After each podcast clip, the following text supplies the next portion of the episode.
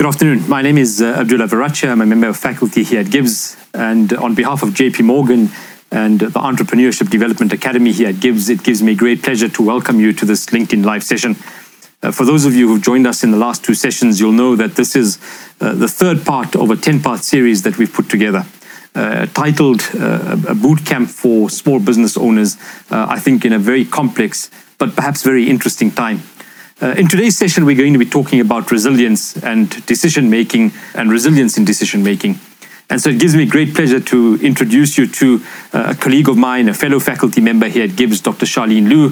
Charlene has spent a considerable amount of her career here and in the academic world here at GIBS uh, as uh, a member of faculty.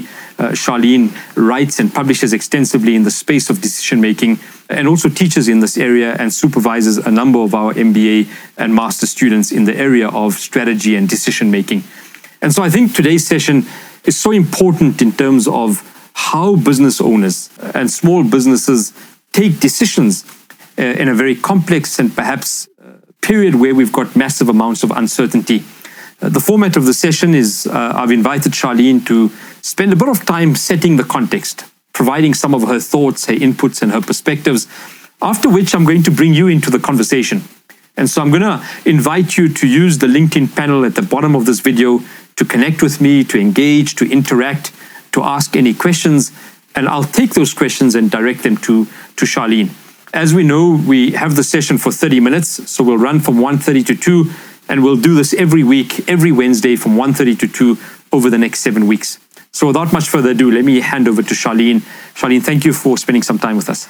Abdullah, thank you so much. It's a really important topic for me to talk about today, thinking about being resilient in our decisions. And I'm wondering if we could ask the audience, what are some of the things that requires you to be resilient at this moment? What's happening in your businesses that are challenging you? Because I can imagine many people are facing uh, headwinds. Uh, many people are facing situations where business may not look as positive as it did a couple of months ago. And I would just like to spend some time with you to talk about your resilience and then to give you a practical skill that you can use to help you through this time as well. So, we all know what resilience means, but if I can just remind you, resilience really is when you face circumstances that are really tough, you face difficulties. And in the slide on the definition of decision making, you can see that being resilient means you actually develop skills and competencies that does not only make you survive and cope, but actually helps you to become better and stronger because of the circumstances that you're facing. And I'm sure we, we can see quite a number of things that the small business owners are facing. And I would like to then challenge you to develop this type of mindset and thinking that can help you to navigate through this difficult time, but also to become better because of it. So when I bring up the slide of uh, Nelson Mandela and this very, very famous quote of his from Long Walk to Freedom, I see so much in this that deals with your ability to be uh, resilient. He says, I've walked that long road to freedom, but I've discovered that after climbing a great hill, one only finds that there are many more hills to climb.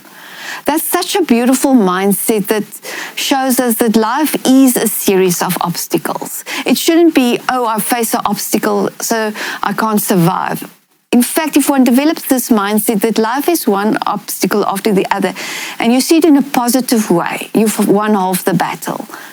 He goes on to say, I've taken a moment here to rest, to steal a view of the glorious vista that surrounds me to look back on the distance I've come. Isn't that amazing to say that to be resilient, we have to pause sometimes. We have to take a moment just to appreciate the moment we're in, to find the good in it, to rest a bit, as well as to take stock of the victories that we've already achieved. Because when things are difficult, sometimes we want to ignore those, those victories that we've achieved. And the challenge is to think back on that. And then he goes on to say, But I rest only for a moment, for with freedom comes responsibilities, and I dare not linger for my work is not yet ended. And that's very important in your thinking about yourself being a resilient person, is to really know the purpose for which you're working. Because that's the third part of this competency that you can develop is once you've got your eyes on the on the target, you can remain resilient as well. So in my next slide, I really show you that there are three parts of you being resilient. Part of it is your abilities and skills. It's your abilities to cope, it's your abilities to find creative solution. A second part of it is your attitudes and just how you think about the world and yourself. And you will know that you're resilient if you're thinking kind thoughts towards yourself, towards the world, towards the future, and towards everything that's possible in your life. And the final part of resilience for you is what you've achieved and how you keep on achieving despite the hardship. So you find ways to adapt, you find ways to grow. So I want to move on to what you can practically do because it's one thing to say, okay, I need to be resilient, but how can you develop your thinking to find opportunities? How can you find creative opportunities? And in my next slide, I really talk about these three ways in which you can think creatively. Very much like a musician thinks about music. Firstly, you can think creatively by bringing together different components of life and pulling it together in a unique and unusual way. That's connective creativity. Or you could practice component creativity by looking at the various elements of the situation you face and dealing with each part separately. Or you could practice your own blank page creativity, which simply means that you know that with an open page in front of you, with the situation you're facing at the moment, anything is possible. My next slide is, I think, very important for us to think about how you think about the world and how you think about solving problems. And most of us in life have been rewarded to reproduce ideas that we've come up with in the past or reproduce ideas that we've found to work for other people or that other people want to hear from us through the schooling system. And looking at an article entitled Thinking Like a Genius that studied creative geniuses over a long period of time, they found that creative geniuses, which you can be as well, practice productive thinking. They look at new ways to think. For instance, if we look at the puzzle, what's half of 13? Most of us would instinctively say it's six and a half, and we'll feel proud of our answer. But a creative, productive thinker think that there are many different ways of looking at that problem to solve it. Half of 13, just as an example, is if you take the number and you split it in half, it's a one and a three.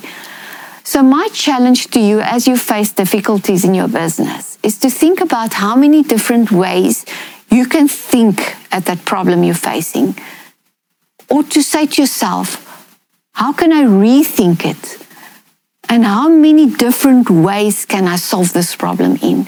Because that is the key to your resilience. To think in a way that says, I'm not going to just settle with one solution. There are many solutions that I can find. So, in my next slide, I gave you eight examples of how creative geniuses think. And I want to challenge you to practice these activities yourself. The first one I've spoken about is to look at a problem in a different way, to abandon your first approach and say, there's something else I can do here. There's a new way I can solve this problem. A second way I can challenge you to think about your problem is to make it visible or to make solutions visible. We've found that we become a lot more creative when we find any creative way outside of our thinking, maybe on a piece of paper or in a different way to visualize or express your, your problem or your solution in, in a spatial sense. Another thing that we need to recognize is that creative geniuses don't settle for one great idea in their lives. Typically, we find that they've created a lot of patents in their lives. So challenge yourself that there is a high quantity of wonderful ideas within you. And the one that you've had in the past may not be the only one available to you. You can combine things in new ways. You can combine things in similar ways. You can even say, what if the opposite was true? And maybe find a solution in that. Or you could tell yourself a story of the problem. We often find, Abdullah, when we talk in, in uh, metaphors, when we talk in stories to ourselves, that suddenly our brains bring about new ideas and new solutions. And then the last thing that I want to draw from that article about how creative geniuses think is they prepare.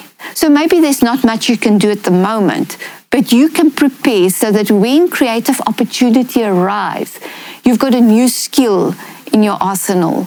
You've got a new competency that you've developed, and you may not be able to use it right now, but when the opportunity arises and you've prepared, your creativity will meet that opportunity and that will create solutions. I, I just want to talk lastly about making this very, very practical for yourself. And I want to present you a very simple thinking process that you can use in your decision making that I've put together specifically for us for this. And it's, it's four simple steps. And I want to really challenge you after this session to take these four steps and take yourself through it and see what becomes possible for you. And the very first thing, first step you can see there on your slide is that you can decompose the problem. We need to become really, really aware of what's really the issue at stake. Take 30 minutes of your time. Really think about what are the different elements of your problem you're facing at the moment think which parts are bigger and which parts are smaller, and mark those that you believe you've got control over. If you take time with this step, you will gain a greater understanding of what the real unmet problem is that you want to solve. And then, secondly, I want you to put yourself in a mindset without looking at your problem, a mindset that can lead to creativity. Maybe fill yourself and your space with beautiful music that you enjoy, and then think about the positive. Think about sensations you love, work you love to do, what your company has already brought to the world, the value you've already created. Just put yourself in a space of possibility without working directly at your problem. Some research shows that uh, when we expose students to just 10 minutes of pictures that shows achievement, they become a lot more creative than their peers. So just spending time thinking about what's really great in your world will already start putting your mind in the space that can create possibilities. Then immediately after that, I recommend you move on to step three, where you write down practically what you can do now. You can't solve your problem, but you can do something now. You can do something. And if you write down exactly what you can do while you're in that space of mind, you will see new opportunities and new ideas come to the fore. And then lastly, I want to ask you, uh, and the fourth step is to make a decision. So intuitively, without doing any further work, what should you do next? It may not solve the entire problem. What, what's your next logical step? And then with that, what further information do you have? And maybe still think a bit what are the obstacles that you want to overcome? There's a lovely book, and I can't remember the title of it now, but that says the obstacle is the path. It's by solving each sub- subsequent obstacle that we find the path we may need to follow. And I hope this is just a useful, very practical way for you to go and spend some time to say, I am a, resilient entrepreneur. I've achieved great things. Let me think creatively. Let me allow myself to have a lot more ideas. And then with that, let me take myself through this process and see what is really possible. Are there any questions, Abdullah? Lovely. yeah, I think, uh, Charlene, thank you very much. I think it's a very practical approach uh, when looking at how you take some decisions. Uh, so we've got people on this call from or on this LinkedIn session from Qatar, from Zambia, from Central Africa, from Zimbabwe, from Mozambique, from many parts of South Africa. So people from all parts of the world. And I think what is interesting about where we are currently is that the current environment, we all face the same type of challenges. Mm. And so the question that's come through from Lerato, and obviously a similar question from Nan, is in the current context, small business owners have this challenge around spiraling operational costs. So outflows in terms of salaries and payments and wage bills, etc., but a massive reduction in terms of inflows. Mm. And so obviously there's a challenge in terms of the pressure that comes about as a result of having mm. liquidity challenges uh, and challenges in terms of meeting those operational costs. And the question is, in that type of an environment, how do you step back, you know, using the framework that you've given and really start to make some decisions given all of the challenges that she's spoken about? Thank you so much, Abdullah. Lerato, man, that's a very, very pertinent question because firstly, we need to recognize that the problems are real. And one of my colleagues in this series will deal with dealing on the financial component of it. But the fact is, one has to realize that the, the problems we're facing are real. Resilience is not about putting one's head in the sand and saying it's not true, but it is to allow yourself to say, I've got challenges, but I recognize that every challenge has not only one solution, but multiple solutions. And I will develop the type of thinking that allows me to find those solutions. And each circumstance will be different, but it's around taking yourself through a thinking process and allowing yourself the type of thinking that says, despite the fact that the entire world is facing what seems like impossible odds, we can still make it. We can still come out better and stronger because of this. Lovely. I think there's a question from from Gugu that uh, that builds on that, uh, and the question is more personal. I think it's the question from her is that when one is stuck individually in a very toxic space, and so those those emotions, those thoughts, uh, you know, flood your your ability to take decisions, to step back, to mm. jot down your ideas. How do you get out of that toxic environment mentally to be able to at least go through a space where you can look at those multiple options, where you can provide a mm. space for creative thinking, as you've said, and really think about it more systemically. Obviously, when you're in a in a very difficult personal environment. Gugu, that's a very important question, and thank you for sharing so openly. I think the most important thing to do is to find ways to isolate oneself from negativity again, it's not a situation of, of thinking or not recognizing real problems, but you have to create times in every single day, maybe through mindful practice if you can't physically move around, but sometimes just physically changing your environment in a safe way, finding yourself in a, in a different context, seeing different visuals or just exposing your senses to different information, like listening to beautiful music, pulling yourself out of a situation, that in itself can create the space for your mind in a subconscious level to be ready to make more progressive, creative decisions as well. Lovely. So one of the things you you speak about, Charlene, is is mindfulness, mm. uh, and you know it's it's a practice that many people have started to use to be able to to look at it. What are some of your advices in terms of you know ways in which one can, or at least where can one get more information on mindfulness and uh, yeah. and that principle? Thanks, Abdullah. So mindfulness is being present non-judgmentally in the moment. It means being and allowing yourself to not judge, to experience the moment. And there's wonderful resources online. If you're on LinkedIn, you can find it in LinkedIn Learning as well that teaches you perhaps breathing exercises or thinking exercises, linking to maybe meditation or prayer if you prefer, that allows you to be present in the moment to cut yourself off the noise of the world and to really enjoy the thoughts that's in your mind and maybe even more spiritual thoughts that allows you to see things in a different plane. So, so what you've covered is very interesting because in some some environments, some sectors, there's always a defined way in which people lead organizations, and people often want the answers. Uh, yeah. It's always this logical thought process that for every challenge, there's an answer, and I'd come up with that answer. What we find in a VUCA world, of which I think we accelerated at the moment, is there's so much ambiguity. Lots of complexity. Nobody has the answers. And so, in that environment, that logical pattern of thinking of this is the direction we're going to take, and we can whitewall it and we can make a decision, is being challenged, right? Uh, and that allows us to be able to say, can we think perhaps more creatively? Can we look at other ways of looking at this environment? How do you embrace that in a team where you've got ah. a group of individuals? How do you get that as a practice, as a discipline, perhaps, or way of doing things, perhaps? That's a fabulous question, Abdullah, because really the one characteristic of an ambiguous or uncertain world is that we can't make logical decisions because we can't see the outcome of our choices or we don't sometimes even know what's causing the situation that we're in. And for that, as you rightfully say, we can't think divergently and just rush into real immediate answers. So for teams, Abdullah, I think the important thing is that we need to cultivate openness of thinking.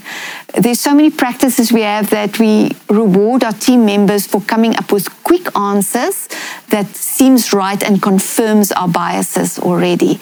And in uncertainty and in times like this, in teams, what we really need to be able to do is allow people more space, more time and actually reward creative, divergent thinking, thinking that's different to the norm, thinking that produces more answers, thinking that pr- produces unusual answers and new ways of doing things. And so that should just become part of the culture of how one goes about uh, dealing with teams and, and what one rewards. Lovely. So, one of the things I, I often say in class, Charlene, is we often don't get these ideas, these epiphanies, these creative thought processes in a formal boardroom. Some people think, well, create an innovative space and people become creative there. But some of my greatest ideas come when I'm in the shower or when I'm actually doing nothing. Um, and so uh, I think that's one of the, the, the, challenges is that it's not in a defined space, but perhaps it could be in different environments. What, what are some of your thoughts on that? That's absolutely true. So research shows that we often creative after running, after walking, after, and very much the shower moment is, is the true thing it is because our creative minds really kick in when we are not under our intuitive, or rather in our logical, but more in our intuitive space of thinking. So, what one needs to do is to disconnect from trying to purposefully solve a problem and just allow yourself freedom to think. And um, very much true is when we we purpose driven and we've got compressed time, we aren't as creative as when we just pose ourselves a question, we allow ourselves to not answer the question, and then we give our subconscious brain or often our right brain, which is more intuitive, chance to process that information. And that's where the new ideas come from. Lovely. Last two questions, Charlene. We've got a question from uh, Kovoro, uh, from William.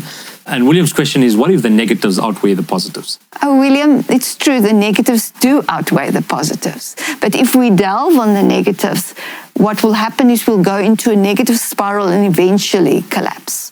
The fact is, all of us are on that journey, and, and uh, Madiba faced a worse fate than he had. But his mindset said, I will look back, I will enjoy where I'm at, and I will look forward because I've got responsibilities.